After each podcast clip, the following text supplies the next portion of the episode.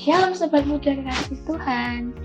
Perkenalkan, saya Angger yang kali ini menjadi host di podcast Aku Mau Mengasihi Tuhan.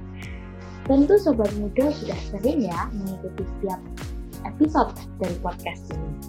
Podcast yang dibuat oleh Wonogiri Student Revival atau WSR ini mengajak sobat muda untuk belajar mengasihi Tuhan Podcast ini akan merilis setiap hari Jumat jam 3 sore. Jadi, biarlah ya mengikuti setiap episodenya, jangan sampai ada yang terlewatkan. Supaya sobat muda bisa belajar dengan lengkap dan bisa mengalaminya dalam hidup sobat muda semua. Selama bulan Juni hingga Juli ini, kita akan belajar dengan topik Deep Talk with God. Dan di dalamnya banyak topik menarik lainnya. Karena itu, stay tune terus ya. Halo Sobat Muda, podcast kali ini merupakan rangkaian dari topik Deep Talk with God yang di episode sebelumnya kita mendengarkan podcast dengan tema bersaat teduh. Tema kali ini adalah menjelajahi firman Tuhan yang merupakan salah satu langkah praktis lain untuk mendengar Allah melalui firman-Nya. Oke sobat muda, tanpa langsung berlama-lama kita mulai aja ya. Sebelumnya kita sapa dulu nih tamu kita kali ini yaitu Mbak Rere. Halo Mbak Rere, apa kabar?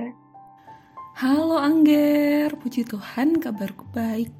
Kalau Angger sendiri, gimana kabarnya? Nih, ngomong-ngomong mau jadi mahasiswa ya sebentar lagi? Puji Tuhan, kabar saya juga baik Mbak Iya nih, bentar lagi udah mau jadi mahasiswa. Gak terasa juga ya, hari ini juga sudah episode yang ketujuh nih Mbak dari topik Deep Talk with God. Langsung aja nih Mbak, saya kepo nih. Maksudnya menjelajahi firman Tuhan itu gimana ya Mbak? Oke, Angger dan Sobat Muda semua. Sebetulnya makna menjelajahi firman Tuhan itu simpelnya adalah membaca Alkitab begitu ya. Atau bahasa kerennya Bible reading, eh, bahasa Inggris itu.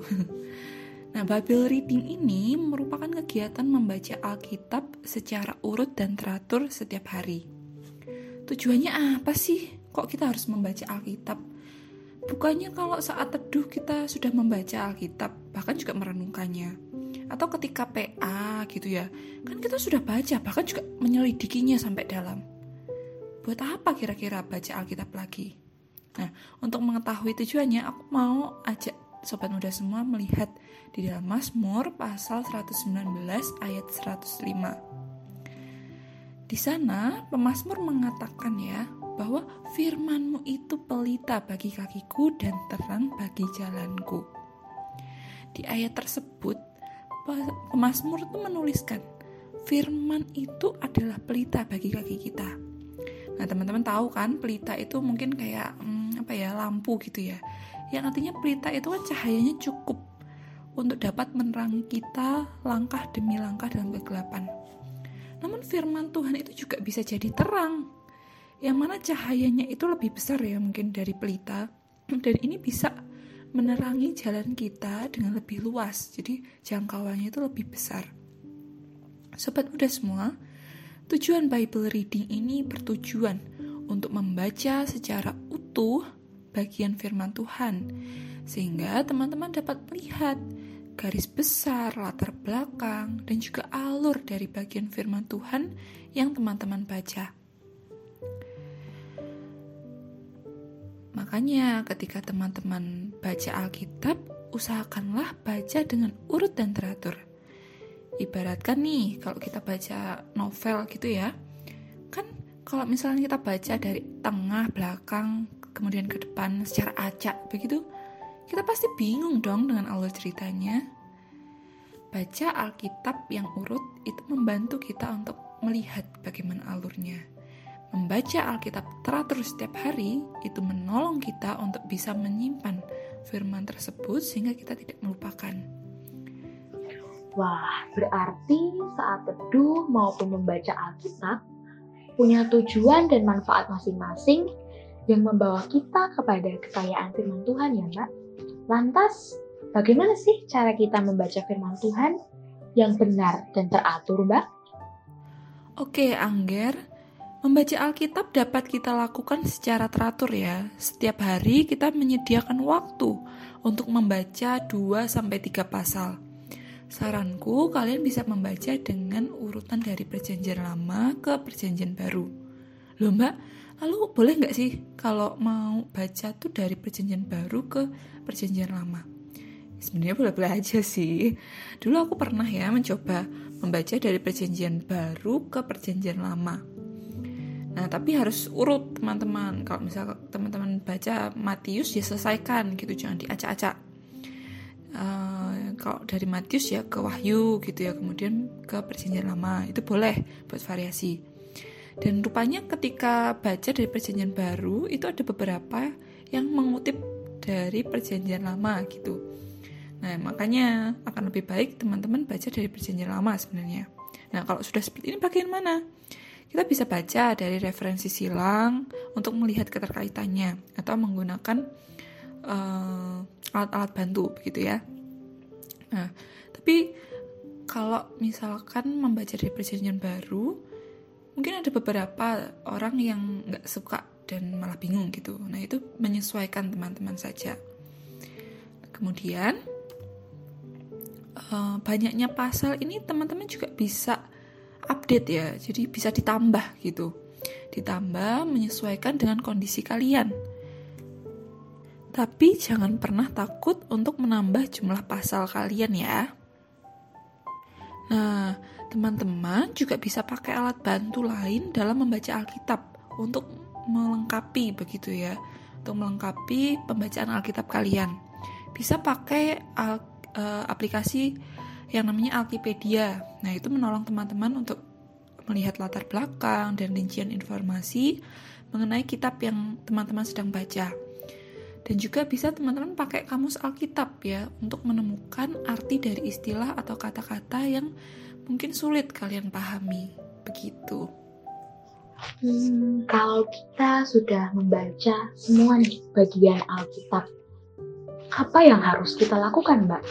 Lalu gimana caranya nih mengatasi rasa malas? Kan sering tuh ya, udah baca Alkitab, udah sampai eh, pasal-pasal tertentu gitu yang udah jauh lah. Eh, terkadang timbul rasa malas. Nah, itu gimana, Mbak? Hmm, kalau sudah selesai, ya berarti dibaca lagi dong dari awal.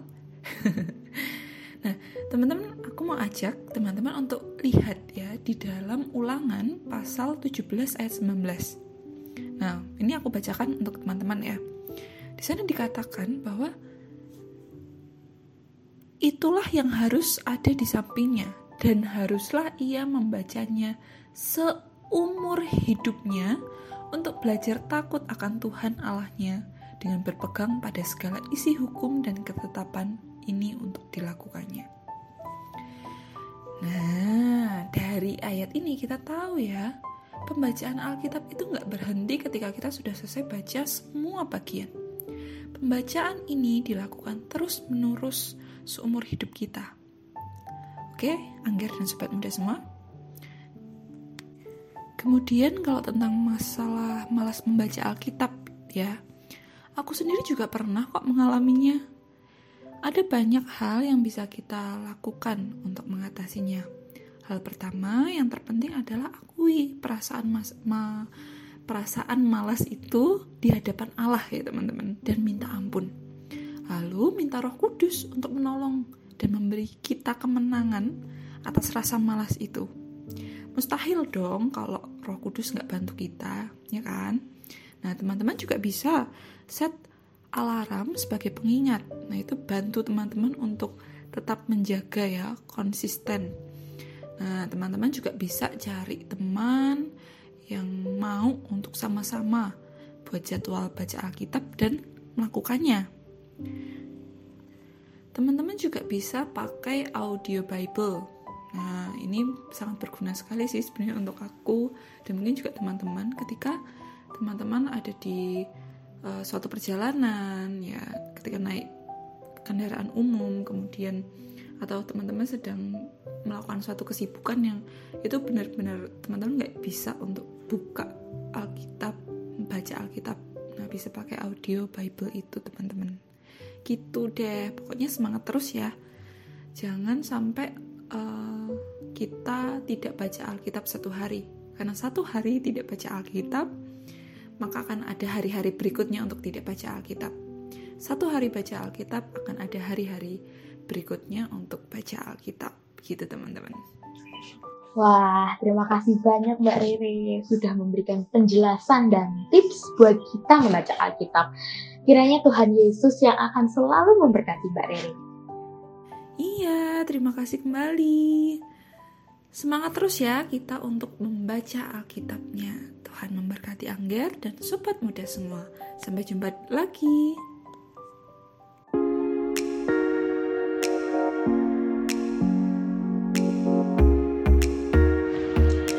Sobat muda kasih Tuhan, senang sekali ya hari ini kita bisa memperoleh penjelasan tentang tema-tema menarik dan sangat relate untuk sobat muda semua selama satu bulan ke depan. Sobat muda jangan sampai terlewatkan untuk mendengarkan bintang-bintang teman weekend minggu depan ya. Wih, pasti seru untuk diikuti dan sangat kita butuhkan. So, pasang alarm setiap Jumat jam 3 sore. Jangan lupa kepoin juga IG kami di MWS Revival dan kita bisa belajar bersama tiap minggunya. Kalau ada dari sobat muda nih yang mau berdiskusi, bertanya, memberi masukan, boleh banget sobat muda sampaikan kepada kami bisa lewat IG di FWS Student Revival ataupun kontak ke WA pembimbing dan pengurus WSR. Oke, sekian podcast kali ini. Jangan lewatkan ya kelanjutannya di episode minggu depan. Tuhan Yesus memberkati.